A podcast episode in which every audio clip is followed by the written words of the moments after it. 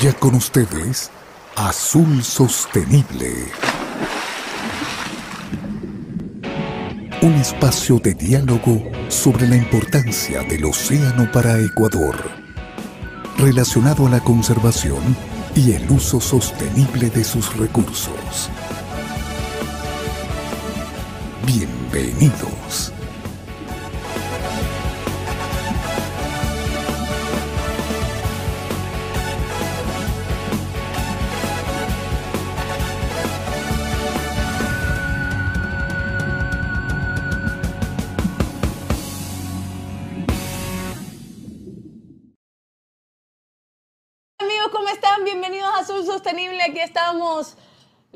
Con una alegría, pero maravillosa, con esta camiseta que es nueva porque yo no la he visto. Es nueva, Ah. es nueva, son peces de acuario, que son muy lindos. Ya en algún momento vamos a hablar con un experto sobre montar acuarios marinos montar acuarios de agua dulce. Cual- que cualquiera diría que yo estoy ahí en el closet viendo cuántas camisetas nuevas, pero es que ya yo me acuerdo ya cuáles ya, son las ya camisetas.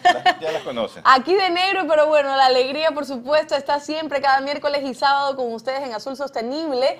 Y recuerde que estamos en vivo en YouTube y en Facebook para que nos envíen sus saludos, para que interactúe con nosotros y nosotros poder leerlos. Y estén pilas porque seguimos con los concursos de Atún Manabí, que ya las- el miércoles dimos al ganador, así que usted puede ser el próximo. Ya lo sabe, recuerde que nos retransmite Radio Cascade, Channel Galápagos, Noticia en Desarrollo, Al Día Noticias Ecuador y España Latina TV. Después de un año aprendí todo eso, sabe Sin- de sin papel, sin papel. ¿Cómo le va. Muy bien, mi querida Londa, gracias a todos por estar aquí, gracias a, a mi querida Londa por acompañarnos aquí también, haciendo con todo el equipo, trabajando sábado 9 de la mañana.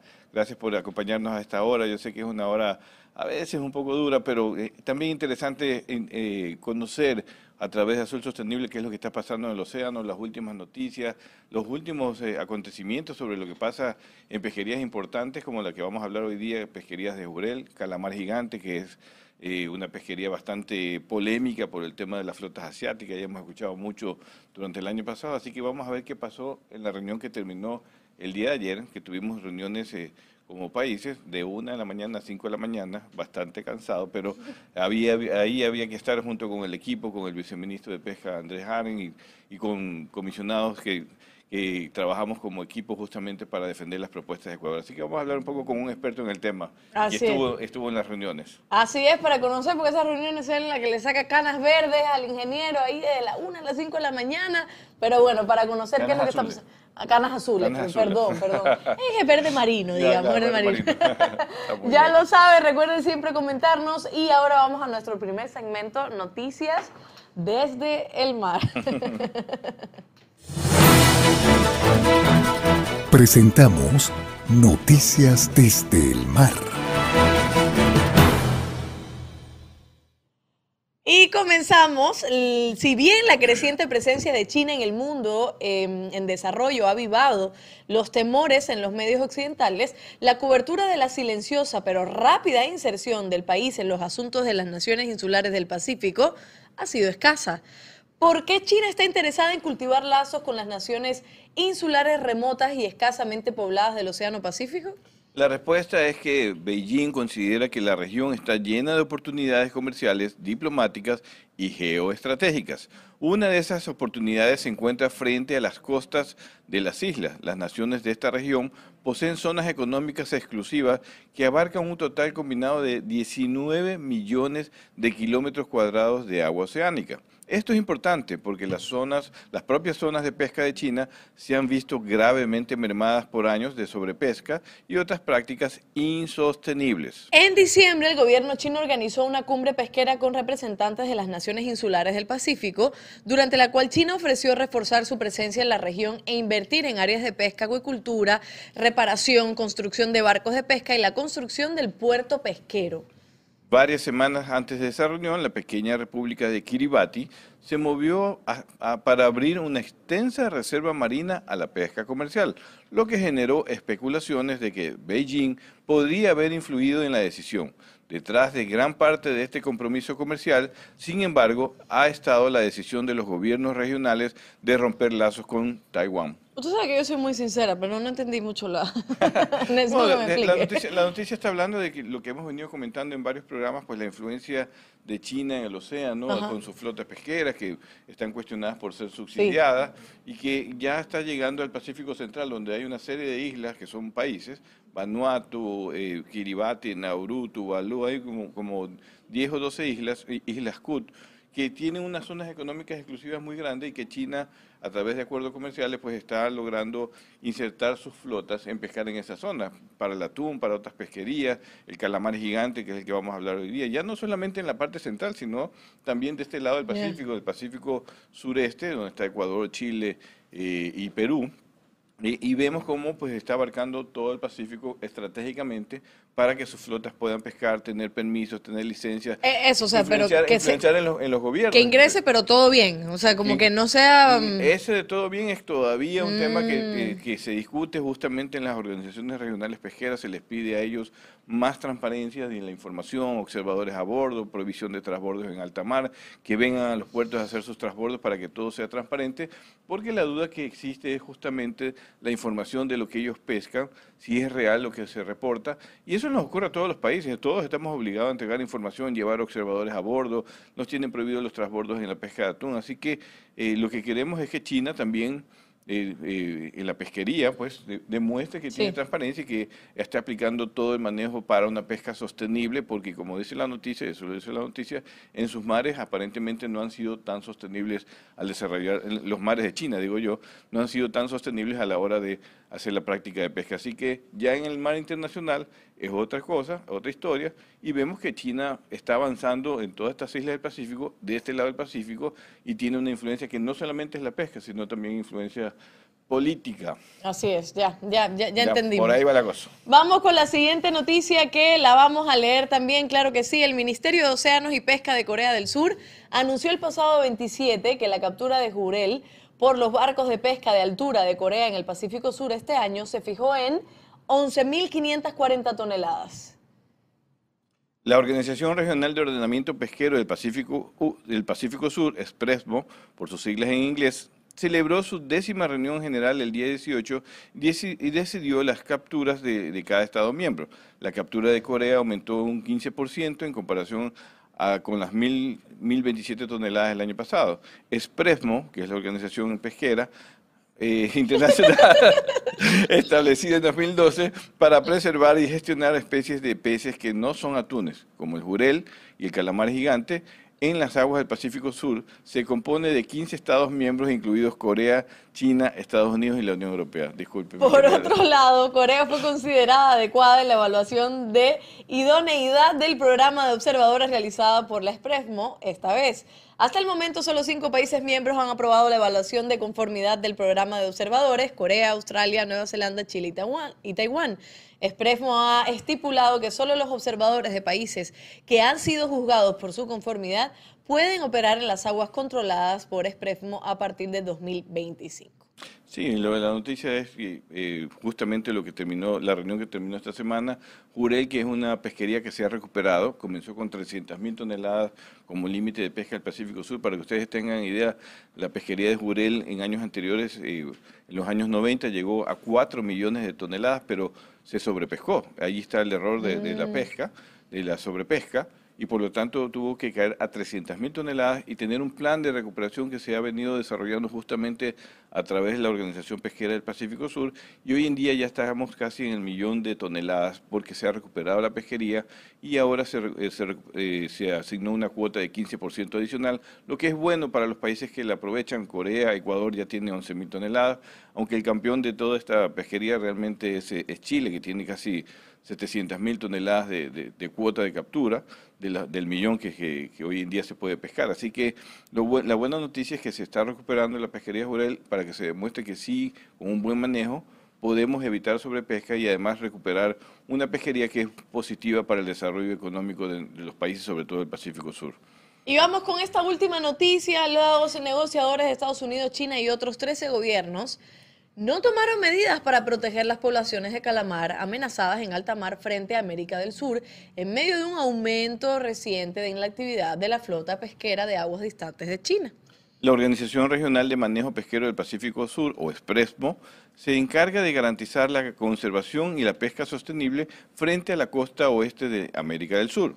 En la reunión anual del ESPRESMO, como ya estamos hablando, que finalizó el viernes, de lo que vamos a hablar hoy, Ecuador y la Unión Europea propusieron medidas que requerirían que todos los barcos tengan observadores a bordo para el 2028 y ordenar que descarguen sus capturas solo en puertos en lugar eh, de en el mar a gigantes buques refrigerados, ambos considerados herramientas claves para limitar la pesca ilegal no declarada y no reglamentada. Sin embargo, ninguna de las medidas propuestas se adoptó durante la reunión a puertas cerradas, frustrando los esfuerzos de los ambientalistas y algunos importadores de productos del mar en los Estados Unidos y Europa que han estado presionando para restringir la pesca en alta mar que representa aproximadamente la mitad de lo que se pesca en el planeta. Calamazur, un grupo integrado por representantes de la industria de calamar de México, Chile, Perú y Ecuador, asistió a la reunión virtual de cuatro días como observador y dijo que estaba profundamente decepcionado por los resultados que exponen a la Expresmo a ser vista como no cooperativa en, la lucha contra la pesca ilegal, no declarada y no reglamentada. De eso vamos a hablar de eso vamos a hablar justamente con Jimmy. No hubo buenos resultados.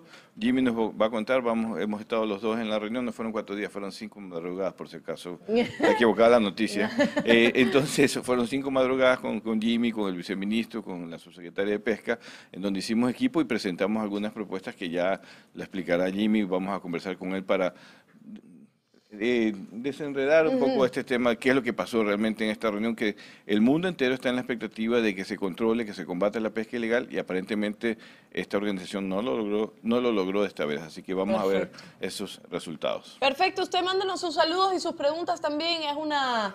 Es una entrevista hoy muy interesante porque recuerde que más o menos en el mes de junio, julio, por ahí es donde también viene la flota china por acá. empiezan a seguir vendiendo. Empieza la prensa a hablar, empiezan a decir que Ecuador no está haciendo nada y efectivamente sí está haciendo, pero hay que ver por qué no se llegan a los acuerdos. Y Jimmy Villavicencio ya nos va a explicar, me imagino que ya se comió su encebollado y ya está preparado para hablarnos durante todo el programa sobre esto que está sucediendo. Escríbanos, recuerde que nos retransmite Radio Cascade, Channel Galápagos, Noticias en Desarrollo, El Día Noticias de Ecuador y España Latina TV. Ya volvemos. Quédate en sintonía. Ya volvemos con más de Azul Sostenible.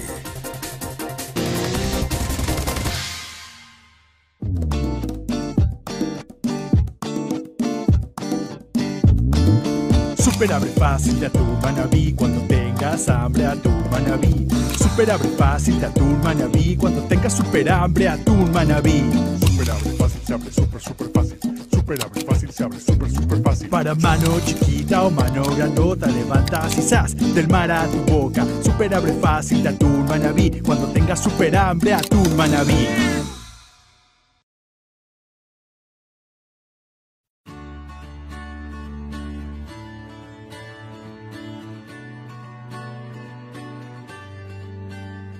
el aporte de la industria pesquera de ingredientes marinos la industria pesquera de anchoveta para ingredientes marinos, harina y aceite de pescado realiza diversos pagos al Estado peruano.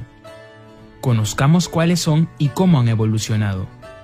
Entre los pagos y aportes que realiza están el derecho de pesca, la fiscalización pesquera, así como aportes para atender las necesidades de reconversión laboral, aportes extraordinarios al fondo de jubilación por la quiebra de la caja del pescador y otros con fin previsional. En otros países, todos estos pagos están comprendidos dentro del derecho de pesca, pero en el Perú no. Aportes al Estado peruano. El fondo de jubilación representa 21% de los aportes al Estado, el fondo de compensación el 2%, el derecho de pesca 27% y el aporte de fiscalización pesquera 50%. Cada año se paga más de 40 millones de dólares. En el periodo 2008-2016, los pagos realizados se incrementaron de 4 dólares por tonelada a 15 dólares. Es decir, se han multiplicado casi por cuatro veces. Están además el impuesto a la renta, el reparto de utilidades a los trabajadores, entre otros. Con los pagos mencionados, así como las cargas tributarias y sociales, la industria pesquera destina el 50% de su utilidad operativa a cubrir diversas obligaciones legales. Cuando la industria pesquera captura más de 4 millones de toneladas métricas anuales de anchoveta, destina más del 50% de sus utilidades a cubrir obligaciones legales. Cuando captura 6 millones de toneladas métricas, destina más del 46% de sus utilidades a obligaciones. Incluso si lo comparamos con la actividad minera, se puede ver que los pagos de la pesca son mayores. Cuando en la industria pesquera se captura 4 millones de toneladas métricas de anchoveta, se destina más del 50% de la utilidad a cargas y obligaciones, en tanto que en la minería se destina el 46%, número elevado pero inferior al de la pesca. La industria de ingredientes marinos tiene elevados costos fijos en sus plantas y barcos, que solo se pueden cubrir con cierto nivel de actividad, en que el punto de equilibrio es 4 millones de toneladas métricas de captura de anchoveta, cifra que no se ve desde el 2013. De hecho, antes del sistema de cuotas, los desembarques promedio superaban los 7 millones de toneladas, los cuales han caído en 40% a 4 millones. En el año 2000 se capturó 9.6 millones de toneladas métricas de anchoveta. Entre 2000 y 2008 el promedio de capturas fue de 7.2 millones de toneladas métricas anuales. En cambio, en el periodo 2009 a 2017 el promedio descendió a 4.1 millones, con varios años por debajo del punto de equilibrio. La caída de los desembarques ha afectado de manera importante los resultados financieros de las empresas pesqueras. A pesar de ello, las empresas han cumplido con realizar los distintos pagos y aportes que señalamos anteriormente. La rentabilidad del sector pesquero ha caído en los últimos años. En el 2012, la rentabilidad era positiva en 8.3%, en tanto que en el 2017 cayó a 5.9% en negativo. Los pagos que realiza la industria pesquera en el Perú van mucho más allá de los derechos de pesca. Así, al menos, en los últimos cuatro años, la pesca industrial de anchoveta para ingredientes marinos ni gana mucho ni paga poco. Desde la Sociedad Nacional de Pesquería nos comprometemos a seguir trabajando de forma sostenible para generar empleo y dinamismo en la economía peruana.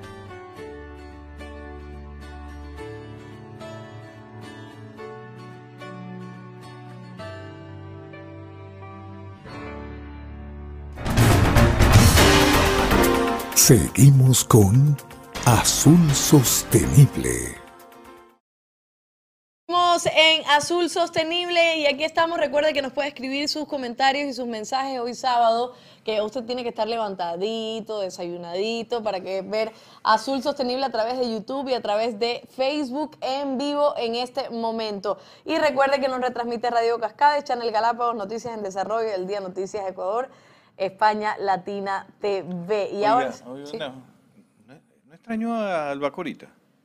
No está, ¿no? Sí, claro. Albacorita me parece que esta semana o estos días no estuvo en el océano haciendo las noticias, aparentemente, como- solo- o solo escribió, no quiso locutar. Se fue a nadar por ahí. Se fue a ¿Qué nadar. habrá ¿no? pasado con Albacorita? La pregunta para los amigos, los admiradores de Albacorita, por si acaso. Hay algunos admiradores, ella tiene pendiente una, una cena con un dirigente artesanal que ganó el concurso eh, descifrando el nombre de ella. que- Cierto, cierto. el que, concurso por si de cómo, acaso, ¿no? cómo se llamaba el Bacorita y lo ganó un pescador, ¿no? Ganó dirigente. Un dirigente importante de la pesca artesanal que está esperando su cena, así que ya pronto, pronto estará por allí Albacorita. El Bacorita anda nadando por mares un poco más fuertes y por eso anda así. Sí, muy bien. Vamos a darle la bienvenida a el queridísimo y siempre bienvenido Jimmy Villavicencio. Él es comisionado de la de- delegación de Ecuador ante la SPREFMO y hoy vamos a hablar precisamente sobre eso, avances de medidas de conservación para jurel y calamar en el Pacífico Sur. No sé si llamarle avances por lo que estábamos leyendo, pero bueno, a- algo, algo pasó. ¿Cómo está, abogado, a los tiempos que lo veo? Eh, muy buenos días, eh, mi querida Londra, mi querido Guillermo, compañero de tantas batallas. En primer lugar, eh, muy bien, muy bien, después de, de- de realmente 10 días de reuniones, los últimos cinco, eh, yo diría que no de una a cinco, sino de una a seis, porque algunas terminaban a las seis, otras a las cinco, otras cinco y media, pero a la final eh, creo que si volvíamos un rato a la cámara a las seis de la mañana. Eh, quiero empezar este eh, programa antes de entrar a la parte formal diciendo que estoy gratamente sorprendido después de haber de regresar al mismo, creo que al año, y darme cuenta que a Londra ya lo único que le queda de su origen cubano es el recuerdo, porque en cada programa le escucho hablando del encebollado, es decir, más guayaquileña que el encebollado, ya no puede ser. Así, que eh, me alegro de ese proceso de transformación y en buena compañía con mi, con mi amigo que él sí es guayamanaba. Guayanaba, mitad guayaco y mitad manaba. Yo le iba a preguntar, esa seriedad, abogado? ¿Qué pasó con esa seriedad? Pero ya, ya lo vi que es poco a poco la bienvenida, ya después. Sí, dice, tengo un amigo que me dice, claro, que yo soy más, más ecuatoriana que el encebollado o más ecuatoriana que preguntarle al guardia. Cuando va caminando, señor, ¿dónde queda tal cosa? Y le pregunta al guardia. Eso es. Oiga, abogado, ahora sí, muchísimas gracias. Qué bueno verlo de nuevo y ya sabe que siempre es bienvenido al programa. Y, hablemos de esto, hablemos de, mm, si hubo avances o no en todas estas reuniones, porque ya leíamos una noticia de las propuestas eh, de, Ecuador, ¿no? Em, pero que no se dieron, que no las aceptaron, y esto también me imagino que puede afectar al Exprefmo. Pero dígame cómo se dieron estas reuniones, de qué específicamente estuvieron hablando, qué medidas propusieron y qué pasó, por qué no llegaron a ningún acuerdo. O, tal vez llegaron algunos y a otros no. Bueno, mire, eh, el Ecuador, como siempre, eh, ha tenido juega un papel muy importante. Realmente yo creo que eh, la, delegación viene haciendo un papel importante a través del tiempo. En esta ocasión se volvió a insistir con dos propuestas específicas, que es el detener los transbordos en alta mar para Calamar y el aumento de los observadores a bordos, en esta ocasión presentadas y lideradas por nuestro viceministro Andrés Arens. Y bueno, le podría decir que yo considero que estas no son luchas de, un solo, de una sola reunión, son luchas consecutivas donde la persistencia juega un papel fundamental. Y a pesar de que eh, yo sé que los resultados finales son los que terminan eh, eh, constando, lo real es que considero que avanzamos. Más allá de la no aprobación de las propuestas como tal, en esta ocasión sentimos un mayor apoyo. El año pasado, cuando presentamos estas dos propuestas por primera vez, el apoyo era inferior. Ahora la tendencia empieza a, seguir. Y eso es lo importante, porque se comienza a crear más conciencia.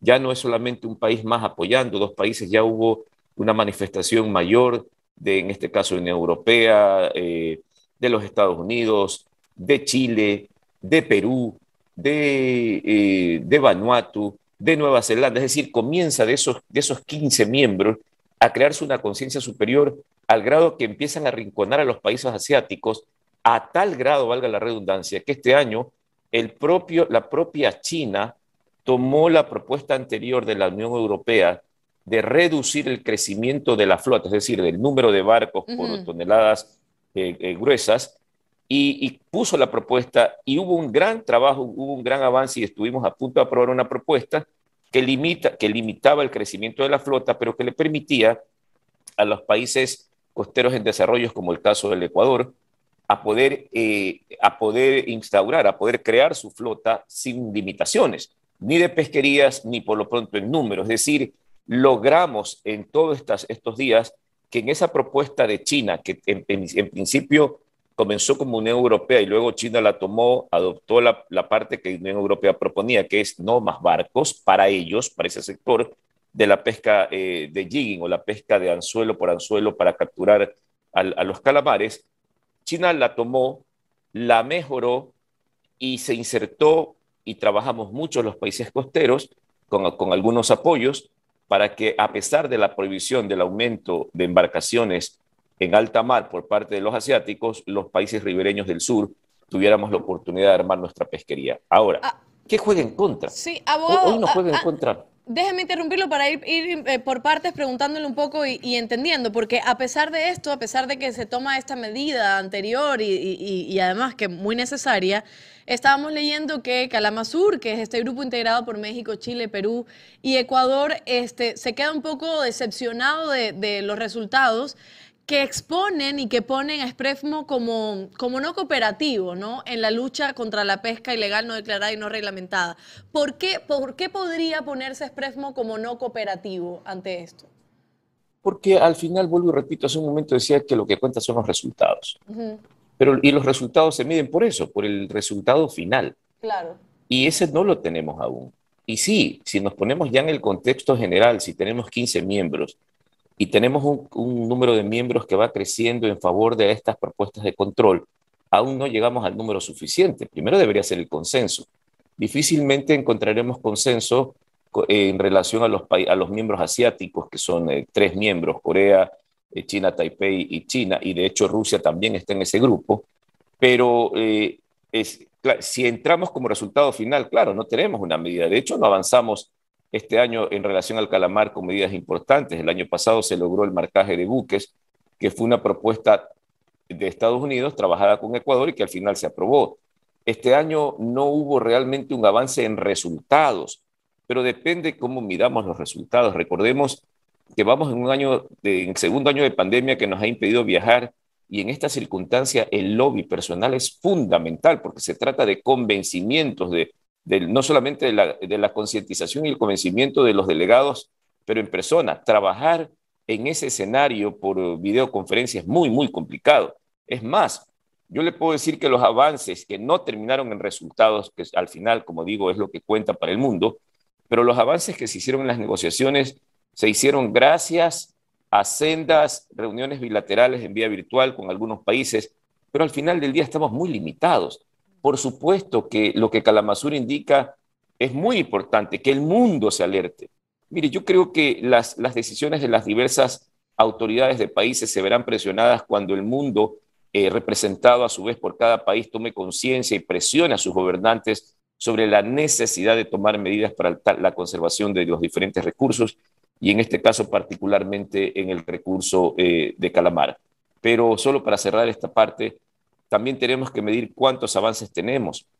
Guillermo es testigo de cuando estuvimos peleando por la consecución de una cuota de jurel para el Ecuador. No lo logramos en la primera reunión, pero fue producto de una estrategia, de un avance, de, esos, de, esos, de esos resultados parciales que sumados al final dieron como resultado total el que Ecuador se le asignara una cuota que se le había negado en su, en su momento inicial. Así que ese es un camino que estamos siguiendo, la, la pelea sigue eh, y yo siento que sí avanzamos, aunque evidentemente aún no podemos presentar un resultado.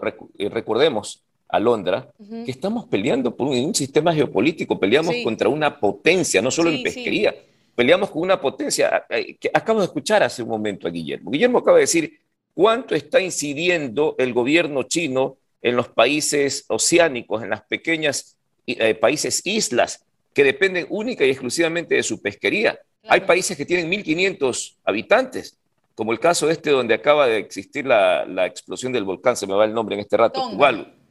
Eh, Tonga. Sí, pero ahí, Tonga, sí, Tonga, perdón, ahí está eh, Tuvalu, otro país, apenas con 1.500 habitantes. Entonces, una potencia mundial como China, con todos los recursos, va a cualquier país y compromete y se convierten en tema ya geopolíticos, decisiones políticas. El propio, es más, veamos, las propias naciones latinoamericanas estamos sometidas a esta situación, por lo que tampoco es tan fácil. Miren, a, veces las personas no entienden. No es tan fácil sentarse en una mesa de negociaciones e inclusive decir, vámonos a votación porque hay 15 miembros y vamos a ganar, vamos a ganar por mayoría. Solo por un momento imagínese quebrada un, que se quiebre un consenso y que por un momento esa organización que hoy tiene algo de control y que está construyendo control sobre China y otros países asiáticos, y por un momento China quedara libre, China puede ir a pescar al mar internacional, eh, va a depredar el recurso, va a navegar por aguas internacionales, va a llegar a su puerto, igual va a consumir. Claro, ¿Y quién lo controla? Nadie, pero si lo tenemos dentro del círculo, sí tenemos esa, esa, posibilidad de, de ir entrando e ir poniendo medidas, tanto así que la propia China este año reacciona y, se, lidera el proceso de la detención de más barcos. Yo le preguntaba a Guillermo en interna eh, y le decía, ¿por qué está pasando esto? Me llama la atención por qué China es la que presenta hoy día la propuesta de limitemos embarcaciones, por supuesto, respetando en todo momento, hay que destacar esto, a los países ribereños en desarrollo, como el caso de Ecuador, Perú y el país costero de Chile. Es decir, que nuestros derechos estuvieron en todo momento garantizados porque bajo ninguna circunstancia, ni el viceministro, ni, la, ni toda la delegación que estuvimos ahí acompañándolos, eh, íbamos a permitir, como no ha pasado, no lo hemos hecho anteriormente, ni lo haremos. Claro, abogado, Este, usted sí que me habla, Jimmy. Usted sí. me va sacando ideas tras ideas y yo sí acordándome la pregunta para que, que le vean porque es parte del equipo. Jimmy, este, em, usted hablaba del tema geopolítico y a mí me parece muy interesante eso, sobre todo por la situación de Ecuador. Yo recuerdo cuando comenzamos eh, Azul Sostenible fue precisamente por esta situación de las embarcaciones chinas aquí cerca de Galápagos, etcétera, todo lo que pasó a nivel eh, comunicacional, a nivel periodístico, que eso también es político, eh, todo el pedido de soluciones a través eh, del gobierno para que haga algo, y como usted decía, a veces las personas no entienden lo que sucede y no es cuestión de decir, oye, no vengan a pescar aquí y váyanse, no, no es tan fácil como eso. Entonces, hablando de ese tema y hablando de la propuesta de ustedes a 2028, que es em, que tengan, que todos los barcos tengan observadores a bordo y ordenar que descarguen sus capturas solo en puertos. Em, ¿Por qué poner esto? en qué beneficiaría el hecho de que todas las embarcaciones tuvieran observadores y que no descargaran en, el mar, o sea, en, buques refrigerados, en, gigantes buques? ¿En qué beneficiaría esto? ¿Y por qué al 2028? Y si usted cree que con todas estas reuniones tal vez se logre aceptar esta propuesta. Mire, le empiezo, a mí me gusta hablar en positivo. Yo le aseguro que vamos a lograr. Esto es parte de una tiene que ser parte de una planificación y una estrategia que eh, empezamos, está un poco atrasada en función de la realidad que vive el mundo, pero que de hecho la idea es que a partir de este año tengamos una planificación que nos permita anticiparnos a las reuniones.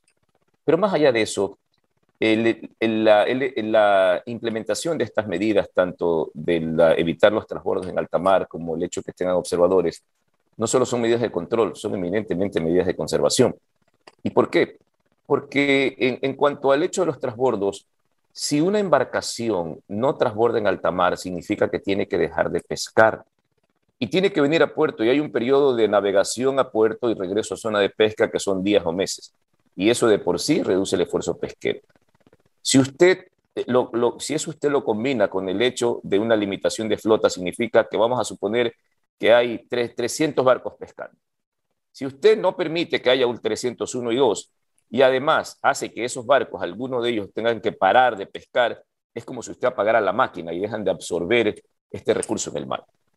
en cuanto al tema de los observadores, es fundamental porque estos eh, no solamente que van a mantener la transparencia de lo que se está pescando y de las cantidades que se están pescando, sino que además permiten recoger datos científicos que permitirán tomar decisiones sobre el establecimiento de cuotas o de periodos de pesca, de la salud del recurso, es decir, de la conservación, para que el mundo, mientras sea mundo y podamos eh, habitar en él, nos permita eh, sostenernos como ese azul sostenible, tenemos que ir al equilibrio. No podemos ser depredadores ni tampoco podemos dejar de pescar porque entonces de qué vamos, nos vamos a morir de hambre, pero tiene que haber un equilibrio, un sostenimiento a largo plazo. Es como cuando usted tiene una hacienda y tiene un control de cuánto siembra, cuánto puede tomar y cuándo va a cosechar. Es lo propio en el mar, hay que tener esos controles. De tal manera que eh, los observadores a bordo es una necesidad muy grande. Eh, hoy por hoy hay una información de la que dudamos mucho eh, en algún momento escuchábamos a un muy importante empresario nuestro y decía cuando eh, pescábamos con dos embarcaciones, más o menos, no es, el, no es, el, no es el, el, ejemplo exacto, pero solamente para tener una referencia, digamos, cuando teníamos dos embarcaciones pescábamos eh, mil toneladas. ¿Y cómo es posible que 300 o 350 embarcaciones digan que pescan, qué sé yo, cinco mil toneladas? Proporcionalmente es imposible. Claro. Entonces algo está pasando ahí, pero si tuviéramos observadores, ellos van a tomar los datos y vamos a saber exactamente. Y termino diciendo esto. Pero, pero ahí hay un problema. Primero, una presión increíble. Sentimos que los asiáticos no quieren eso porque evidentemente van a ser controlados.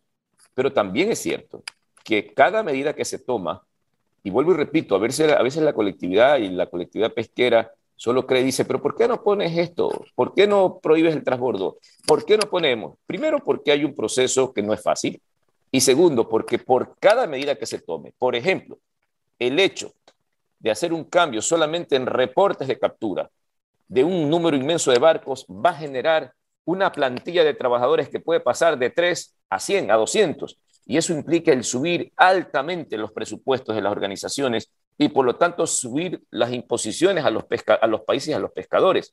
De hecho, eh, de hecho, como sabe Guillermo, desde el año pasado ostento la calidad de presidente del Comité administrativo y financiero este año en la, organización, por lo tanto estoy cercano de esa información. Es más, hay un logro en esa, y yo creo que las organizaciones hay que mirarlas por contexto. ¿Sabía usted, Alondra, que esta organización durante su existencia de casi 10 años nunca tuvo un presupuesto equilibrado?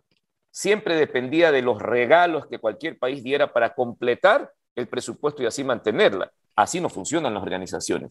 Es la primera vez durante la existencia de la organización, y eso sí debe ser un motivo de orgullo para el Ecuador, que eventualmente estando los ecuatorianos presidiendo esa comisión, se logró por primera vez sustentar un presupuesto, ser, somos autosustentables. Es decir, hoy por hoy la organización ya sí depende únicamente de los aportes de sus miembros. Entonces, cuando usted toma una decisión y usted dice, vamos a poner observadores, significa que automáticamente tiene usted un impacto en el presupuesto y toda esa mecánica va a cambiar. Entonces, claro, cuando usted tiene a un país o a un miembro que no quiere ceder, empiezan este tipo de muletillas, es decir, dígame cuánto impacto va a tener.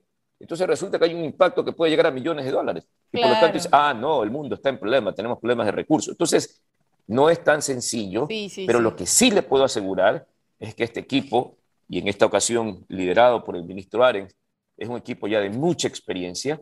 Yo puedo decir orgullosamente que con el ingeniero Morán, el ingeniero Costaín, eh, hay miembros dentro del gobierno que, que ya son funcionarios constantes. Eh, está la, la, señora Rebeca eh, Espinosa, el, el, el, ingeniero Andrade. Andrade, el propio ministro o viceministro que ya tiene un buen tiempo. Ya hay un material lo suficientemente que nos permita avanzar. Y yo le puedo decir que el Ecuador tiene respeto, pero entendamos que ni las grandes naciones como Estados Unidos o como la Unión Europea logran. Créame que a veces la persistencia de estados como el Ecuador termina venciendo y eso tenga la certeza absoluta que vamos a lograr cambios, pero necesitamos un poco más de tiempo. No, y, ya, ya se están logrando. Eso es, por eso es que tenemos ese programa para conocer eh, qué es lo que está pasando en este tipo de reuniones, para conocer los resultados, para conocer qué es lo que hace falta. Y que sobre todo las personas que em, tal vez no tienen un mayor conocimiento de, técnico de lo que está sucediendo, pero que conozcan que sí se está haciendo algo, que no es cuestión de criticar por criticar, sino que tiene, es una cosa, es algo más complicado, que tiene que ver a nivel eh, socioeconómico, que tiene que ver a nivel político y que es poco a poco. Y que Ecuador, que es un país pequeñito en comparación a, esta, a Asia, a China y todo esto, eh, creo que está haciendo muchísimo y tiene personas capacitadas. Jimmy, me voy a ir a un corte porque usted habla bastante. voy a ir un corte. Le he aprendido el ingeniero Morán. Sí, sí, sí. Ah, sí porque y a Londra, por supuesto. Ella dice que no habla, pero habla. Y habla muy bonito, además. Así que... Gracias. Por... Los dos, imagínense. Deje que venga ahora, después del corte, que le va a hacer entrevista. vamos de largo. Gracias. Quédate en sintonía. Ya volvemos con más de Azul Sostenible.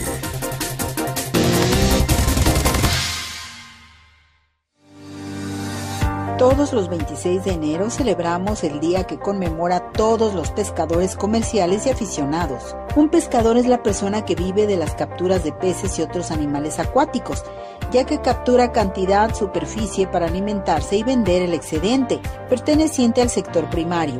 Es una profesión que ha existido desde la prehistoria en varias modalidades, básicamente pesca desde costa o en un barco. Se calcula que en el mundo hay más de 30 millones de personas con este oficio, especialmente en Asia específicamente en China. Tienen una serie de responsabilidades que incluyen manejar el equipo que lanza al agua las redes de pesca y luego las recoge y las deposita en cubierta. Otras tareas son clasificar el pescado por tamaños, limpiar el pescado y guardarlo en hielo o contenedores con el agua de mar, mantener y reparar redes y equipos, ayudar en tareas de vigilancia, preparar la carnada, mantener limpia y ordenada la nave. Felicidades a los pescadores en su día.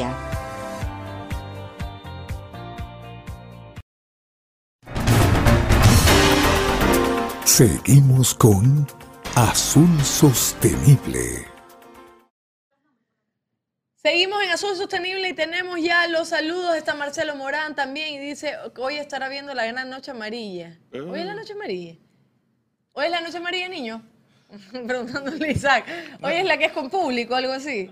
Porque las escuelas cerradas, pero la Ay, Noche María todo el mundo ahí. Pero eh, bueno, está bien. Que les vaya bien. Sí, Pizza dice, buenos días, Azul Sostenible, chévere esa camisa Guillermo, Ultra Surfer, dice. Grace Um dice, buenos días, buen tema para conocer un poco más de este tipo de pesquería. Grace, la extrañamos, pronto estaremos por allá. Ya, vamos por allá. Cristian La Torre también nos saluda. Eh, yo, Johanna Venegas dice excelente. Y ahora un saludo desde mi amado Guayaquil, que está cerquita de nosotros. Marco Oviedo también, excelente programa de información de primera. Yo, eh, está Gama dice Ecuador debe buscar mercado en el recurso en el recurso Calamar. Buen día a todo el equipo Azul Sostenible de parte de la Gaby, Gabriela. Y Gabriela. Ricardo Molina, de parte de los cangrejeros del Golfo de Guayaquil. Estamos, estamos a pocos días de la veda de El Cangrejo. Esos son los saludos que nos llegan a través de YouTube y Facebook. Muchísimas gracias por conectarse. Recuerden que estamos los miércoles y los sábados. Y hoy estamos hablando precisamente, aquí el Inge me va a poner la información, con Jimmy Villavicencio, el abogado Jimmy Villavicencio, comisionado de la Delegación de Ecuador ante la ESPREFMO. Y hoy estamos hablando de los avances de medidas de conservación para Jurel y Calamar en el Pacífico Sur, que pensé que no había avances, pero sí, sí los hay. Y, y- y creo que bastantes y bastante fuertes. Así que, ingeniero, adelante. Muchas gracias, mi querida Londa. Jimmy, buenos días y gracias por estar aquí, dándonos un poco de tu tiempo, tu experiencia en este tema que es larga. Hemos hecho equipo, como tú dices, en varias organizaciones. No es fácil, sabemos que esto, estas dificultades eh, a veces no la conoce el público en general y por eso justamente Azul Sostenible, eh, la idea es que conozcan directamente por qué estas organizaciones a veces no llegan en el tiempo que se hubiera esperado, pues a decisiones claves, no solamente Calamar, Jurel, en la Comisión del Atún nos demoramos eh, algunas reuniones para lograr también medidas de conservación bastante robustas, en la Comisión del Pacífico Central y Occidental que tú también participas, hay muchas decisiones que se toman, pero cuando hay eh, obviamente varios países participando, gobiernos, industrias, científicos, eh, ONGs, porque las ONGs también están sentadas en esta- estas organizaciones pesqueras y también llevan sus presiones, sus, sus propuestas, la conversan con todos, tienen toda la libertad de ir a esas reuniones para conversar con las delegaciones y que también sus ideas pues se transformen en- a veces en resoluciones eh, que, que buscan justamente el manejo pesquero. En el caso de Espresmo, aparte de lo que tú decías muy bien, todo lo complejo que es eh, eh, llegar a una reunión eh, virtual y lograr decisiones claves, no es nada fácil. Y también decir que, que es una organización joven, porque realmente aparece en el 2012. eh, se- nos demoramos, nos demoramos, dije, porque yo estuve en parte de la negociación para armar Expresmo, eh, aproximadamente cuatro años, desde el 2007, 2008, comenzaron las negociaciones para, para armar Expresmo. Y Expresmo sale en el 2012 y eh, eh, tiene aproximadamente pues ya eh, 10 años, y son 10 añitos, versus por ejemplo la Comisión del Atún que tiene 50 o 60 años de existencia. Entonces, no es fácil armar esto. Tiene un éxito, hay que reconocerle a Expresmo, lo hablábamos al comienzo y que Jimmy también lo conoce, del manejo de la pesquería de Jurel, que se logró recuperar de, la, sobrepesca y por eso es un éxito de esta organización lograr eh, llevar de 300 mil toneladas a un millón de toneladas en base justamente a trabajos científicos y técnicos que ayudan a los gobiernos a tomar decisiones de medidas de conservación y que fue la prioridad inicial en esta organización que como además dijo Jimmy, también eh, al, al principio pues había problemas de presupuesto. No tenemos todos los presupuestos del mundo para mejorar la investigación, la gestión, el control, el ordenamiento, más allá de los de las decisiones claves que hay que tomar. Eh, e- ese éxito hay que reconocerle Expresmo y, eh, y hay, que, hay que aplaudir. Y ahora en los últimos años ha tomado también la, la otra gran pesquería, que es Calamar Gigante. Y allí obviamente también estamos construyendo, como dijiste Jimmy, se ha logrado avances, pasos importantes, aunque no se ha tomado todavía las, las decisiones claves que la sociedad a nivel internacional está queriendo que, que se, que se tomen eh, para poder ser una pesquería transparente, bien manejada, que no sea sobrepescada, que todo el mundo muestre su información en la misma mesa de la organización pesquera, que podamos tomar, que tengamos un buen análisis científico para medir la, la- la- o estimar la población que se puede pescar, que se puede pescar. No, no es fácil, el calamar gigante es una población es sumamente grande para que ustedes vean, entiendan un poco, esta es una pesquería que hoy en día se pesca casi un millón de toneladas al año entre varios países, allí los campeones son eh, China, Perú, eh, Chile, Corea, Ecuador recién está queriendo participar en esa pesquería, es una alternativa para nuestro país, por eso la política pesquera apunta hacia allá a generar esa diversificación. Y por lo tanto, pues en todo este contexto hay que entender que no es fácil llegar a acuerdos, Jimmy, pero al final de cuentas creo que sí nos van a llamar la atención, y digo nos van a llamar la atención porque todos somos parte de la organización, porque ahí vienen enseguida las presiones internacionales de que no se tomaron decisiones, ya hay noticias en ese sentido, y como toda presión pues que hemos sufrido en todas las organizaciones, podría ser el caso, como dice esta, esta noticia, que se llegue a determinar que Expresmo es, es una organización pesquera que no coopera en el combate a la pesca ilegal, ¿tú lo ves así? Mire, yo eh, siempre pienso en positivo. Y más bien yo creo que para mí esa es una noticia positiva. ¿Por qué? Porque lo, decía hace un momento. Y recordemos que cuando se sientan 15 países representados por sus delegados, existe ahí una responsabilidad de país. Y dentro de cada país existe una responsabilidad de gobierno y tras de cada gobierno está la responsabilidad de los mismos pobladores. Cuando hay estas manifestaciones son voces de alerta que hacen que los ojos del mundo se orienten a ver qué está pasando y eso se convierte en presiones para que sus representantes tomen, eh, empiecen a tomar las medidas de, sostenibilidad que, que, necesitan todos los recursos. En ese escenario también hay que entender que, como, como conoces bien Guillermo, hay un conjunto de países y entre esos Ecuador que trabaja con conciencia y que van logrando avances significativos al interno de la organización que, como he dicho, no se pueden medir como un resultado total para aquellos que no están relacionados a esta, a esta actividad, luego a esta problemática, la actividad interna de lo que se hace en la, en la Expresmo. Pero más allá de eso, y creo que sí es interesante, el mundo tiene que mirar lo que está pasando para que los gobiernos se preocupen e instruyan a, sus delegados y sobre todo hacer presión sobre estos países que realizan la sobrepesca, como el caso de los países asiáticos. Eh, sin embargo, lo que sí tienen que tener, particularmente en este caso, ya hablando como Ecuador, eh, y el viceministro ha estado con nosotros acompañándonos ya creo que esta es la segunda ocasión. Lo que sí tiene que estar consciente es que Ecuador es parte de esos países que empujan y logran avances y que sobre todo tiene un equipo altamente calificado. Los equipos no se califican en meses para una reunión que viene, se califican a través de la experiencia de años. Hay que destacar que el primer logro de esta organización fue en el Jurel, como tú lo has dicho, se logró gracias a la existencia de organización y de la concurrencia de opiniones de todos sus miembros, se logró la recuperación de un recurso. Es lo que estamos haciendo en este momento con el calamar. Pero tiene un proceso y los gobiernos tienen que tener equipos constantes a través del tiempo, como lo hacen. ¿Por qué creen que tenemos, no solamente porque China es una potencia o Estados Unidos lo sea, es que tienen equipos integrados que se sostienen a través del tiempo. Usted llega al año siguiente y tiene las mismas personas que estaban hace unos años y van incorporando nuevos técnicos para fortalecer los equipos ya de experiencia.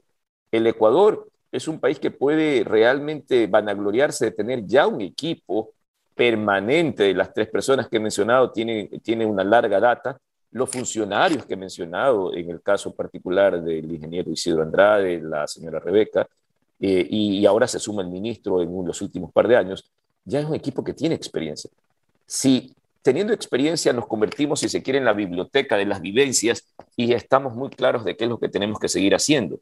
Eh, aparte de eso, en el caso del Ecuador, yo puedo decir que el mérito de Ecuador, que, mire, eh, y antes de pasar al mérito, notemos, hay países como Cuba, Cuba ni siquiera estuvo presente, no tiene equipo. Hay países eh, como, como el propio, otros países como Vanuatu, por ejemplo, que cambian de representante, es decir, hay, hay países que no tienen equipo. Nosotros tenemos equipos y además, satisfactoriamente, como siempre ha sido la tendencia del Ecuador en materia de, pesquería, de, pesca, es que los equipos son, son mixtos, es decir, son equipos privados, equipos públicos, y eso ha permitido que en todas las pesquerías la información y los procesos de lucha se mantengan y no se pierdan en el cambio de, las de los diferentes gobiernos. Eh, de tal manera que hoy por hoy este es un país que con esfuerzo, inclusive no con esfuerzo de un financiamiento estatal, sino que tenemos una industria noble en pesquería, eh, Guillermo, como lo sabes, desde el último pescador hasta el más grande industrial, tenemos una industria noble que ha permitido que precisamente esta, actividad se esté respaldada por el soporte también de la industria privada y gracias a eso lideramos en atún. Gracias a eso Hoy estamos en Camelar, estamos en la SPFMRO o Expresmo, eh, estamos en el Western Pacific. Es decir, tenemos presencia como Ecuador. Eso hace soberanía de patria. Y eso es algo que el, el gobierno, pues y tanto Cancillería, y Cancillería está consciente, la presencia del país a través de las, las diversas organizaciones nos da espacio. La Camelar nos lleva a la Antártica, pero ya con, con derechos para desarrollar pesquerías. Y eso es un trabajo que realmente es el resultado de la unión de la empresa privada y del Estado. Ecuador es un ejemplo de cooperación. Eso no pasa en otros países, pero en nuestro país debemos de estar satisfechos donde tenemos realmente una cooperación y últimamente pues liderada por el actual viceministro eh, Andrés Alex. Jimmy, eh, eh, sí, Ecuador está demostrando ya liderazgo, ya no solo en pesca, sino también en la presencia en estas organizaciones regionales, como ya lo hemos explicado en varias ocasiones, que son clave para el manejo de la pesquería, sobre todo en alta mar. Justamente pensamos que este es el camino correcto. Por ejemplo, hemos debatido y se sigue debatiendo de que el manejo pesquero, justamente a través de organizaciones pesqueras, es mucho más efectivo, más eficiente que crear reservas marinas en alta mar. Sabemos, reconocemos que hay reservas marinas que se pueden crear en ciertos locales para ciertas especies que no se mueven mucho, pero para especies altamente migratorias como el atún, calamar, pez espada, picudos, dorados, y que se aprovechan en alta mar, pues el manejo pesquero a través de las OROPS, eh, trabajando en conjunto en una mesa ONGs, gobiernos, científicos, industria, pues puede llegar a lograr mucho menos impacto en el medio ambiente. Jimmy, en este sentido también Ecuador está en una estrategia que tenemos que destacarla, de querer desarrollar y diversificar la pesquería de calamar como una posibilidad de crear una, flota. Ya hemos dado unos pasos eh, desde el punto de vista de, creación, de, registrar nuestra flota también en esta organización pesquera y ahora faltan otros pasos para consolidar, porque esta es una pesquería donde hay un millón de toneladas, de donde Ecuador pues podría salir a pescar en alta mar y aprovecharlo, así como lo hemos hecho con, con el atún. Es Ecuador es el único país en la región, inclusive con, en comparación con Perú y Chile, que ha desarrollado pesquería en alta mar como la de los atunes, como la del mismo dorado en alta mar, eh, eh, pez espada también, y por lo tanto el calamar es una tarea pendiente. ¿Cómo ves tú esta estrategia que debería impulsar el gobierno, obviamente en la mano del sector privado, porque que va a invertir el sector privado, eh, que eh, a futuro. Eh, no, estamos también en esta mesa de trabajo de Calamar porque le interesa al Ecuador aprovechar ese recurso. ¿Cómo ves tú esa estrategia de, corto y mediano plazo para lograr ese objetivo? Bueno, en, principio, como, como, conocemos dentro del sector, el, el año que, que, feneció, el año pasado, por iniciativa precisamente por una, un acuerdo entre la empresa privada y el Estado, se empezó con el hecho de registrar casi toda la flota ecuatoriana dentro de la Organización del Pacífico Sur, SPFBO, Expresmo, como por sus siglas en inglés, eh, y se logró el, registro de esa flota como el primer paso, es decir, Ecuador no tenía eh, ninguna embarcación pesquera registrada, en algún momento tuvo un par de calamareros que por circunstancias eh, ajenas a la voluntad del empresario dejaron de funcionar, pero ahora eh, lo que se está tratando de impulsar en, conjunto entre el sector eh, privado, pesquero y el Estado es el volver a, pescar calamar, pero esta vez de una manera organizada y ya con una flota industrial. No es sencillo, nuevamente, nada es sencillo, son inversiones muy grandes, pero por lo pronto el primer paso que se dio fue un registro de toda la flota del Ecuador. Ahora, estamos condicionados en muy poco tiempo a salir a pescar. Tenemos que pescar o pescar porque hay que cumplir ahora, en las últimas reuniones se establecieron ya una serie de requisitos para poder mantener esa flota, no simplemente vamos a tener un registro en el aire, hay que cumplir con varios requisitos y eso nos va a llevar a que tengamos que salir a pescar, lo cual es bueno, porque va a empujar también la economía, porque abre otro rubro, porque lo justo es que estos recursos los exploten los países pesqueros y que no vengan de tan en agua tan lejana a llevarse el recurso o que, o que lo exploten únicamente de una manera muy, muy grande y que estos países que dependemos de nuestros mares, así como los Oceanía, no puedan explotar estos recursos. De tal manera que es importante dar el siguiente paso y ya no solamente tener un registro, sino tener, convertir ese registro pasivo en un registro activo, es decir, tener una flota que, que realmente pesque. Así que estamos en ese proceso y estamos de hecho obligados a empezar pues a ejecutar esa pesquería. Aparte que recordemos que en estas organizaciones hay los llamados criterios de asignación de cuota, llegará un momento en que esta pesquería, como otras, van a ponerle un límite. Y una de las bases para el establecimiento del cálculo de ese límite es el histórico de pesca. Es importante que el Ecuador empiece a hacer uso de esta pesquería para también ir estableciendo ese límite, ese criterio que al final del día siempre ha pesado muchísimo, lo hemos vivido en el Jurel, y por lo tanto esta actividad no solamente tiene que quedar en el hecho de la gestión eh, de regulación y de política, sino que hay que pasar a la ejecución material de esta pesquería. Así es, gracias abogado, qué bueno, justito a tiempo. Eh, hemos terminado la entrevista. La verdad que siempre bienvenido porque son muy claras sus ideas y es muy importante entenderlo. Y sobre todo con este tipo de, palabras que nos acercan muchísimo a lo que está sucediendo y hay que entenderlo. Como usted dice, hay algunas personas que no entienden, pero hay otras que tampoco se dedican a conocer un poco de lo que sucede y eso es importante. Estudiar, escuchar, leer, ponerse al día. Hoy es tan fácil eso. Así es. Y aquí en Azul Sostenible siempre mantenemos esto, esta conversación y este debate informado. Abogado. Le debemos un encebollado. le tomo, ingeniero, le tomo la palabra. La próxima visita lo llamo. Va a hacer la ensalada de atún también. Para cuando venga a Guayaquil. y, de paso tendrá que presentarnos al atuncito, ¿cómo es? Al Bacorita. Al Bacorita, claro, va a estar ahí al Bacorita. Al Albacorita que está aquí también cerquita. Yo soy una langosta nomás y este es el ingeniero que es un tiburón y le vamos a presentar a la, al albacora. Eso, eso es bastante eh, agresivo en el positivo, ingeniero. Yo no sé usted un tiburón, así.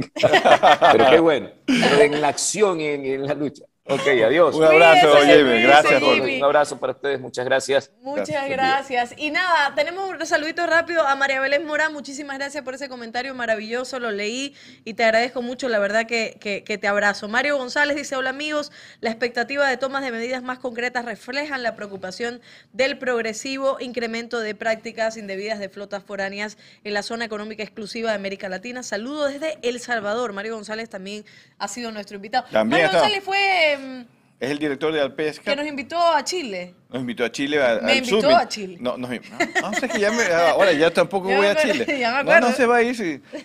por ahí hay unos saludos de Alfonso Miranda. Alfonso Miranda también nos dice por aquí. Unos mensajes medio extraños. Alfonso Miranda, que hemos, eh, Alfonso Miranda es es el presidente de Calamazur y presidente de la Comisión Interamericana del Atún Tropical. Él es de Perú, es un amigo columnista que también ha estado aquí con nosotros. Y Alfonso Miranda dice lo siguiente: saludos al invitado, abogado Villavicencio, muy solvente en sus comentarios y, agrega un saludo especial a Londra y otro no tan especial para el doctor Morán.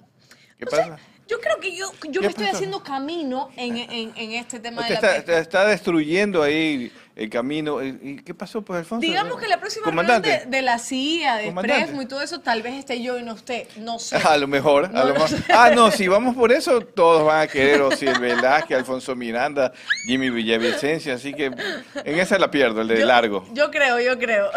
No, gracias por sus comentarios y le agradecemos muchísimo que nos esté acompañando. Vamos rápidos a las encuestas, a ver qué tenemos por aquí. La primera pregunta es, ¿en qué región del Océano Pacífico se realiza mayormente la captura del jurel? Sur, norte, ambas, ninguna de las anteriores. Eh, eh, sur, Chile, lo decía usted, ¿no?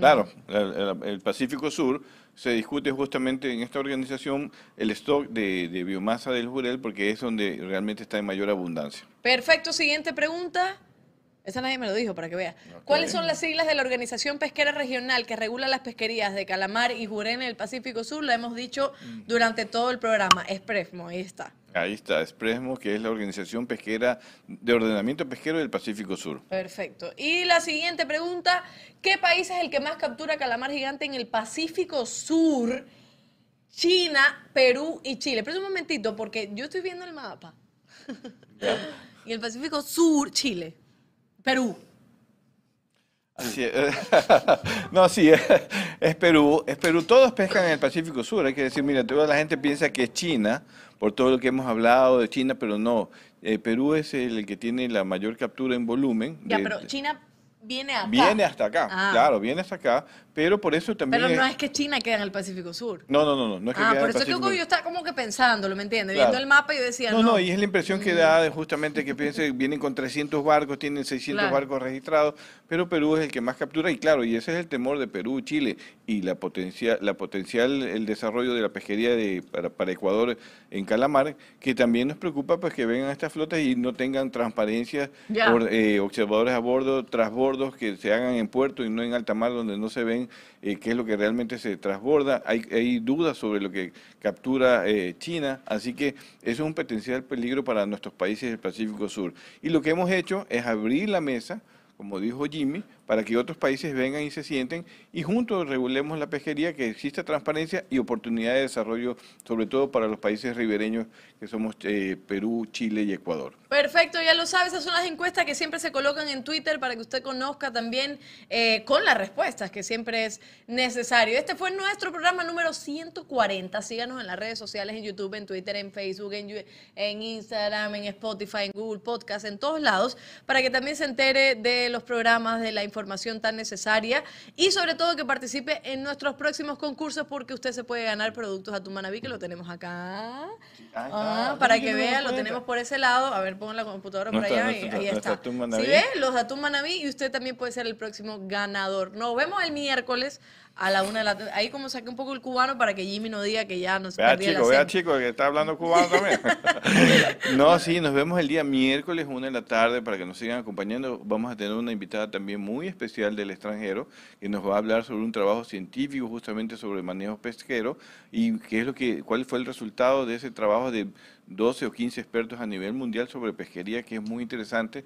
Nos ha aceptado la invitación a Maite Pons, que es la que viene a conversar con nosotros el día miércoles. Ella es uruguaya y desde allá nos va a, vamos a conversar sobre manejo pesquero sostenible. El, el miércoles que viene todavía seguimos aquí, ¿no? No estamos en Salinas. No, todavía no. Eso ah, esto en Aquaexpo. Ya después se lo vamos a decir. La otra semana, sí. La otra semana. Nos vemos el miércoles. Chao, gracias. Que pasen bien. Gracias por habernos acompañado en este programa. Esperamos que te haya gustado. Encuéntranos en Facebook, Instagram o Twitter y cuéntanos qué te pareció. Hasta la próxima.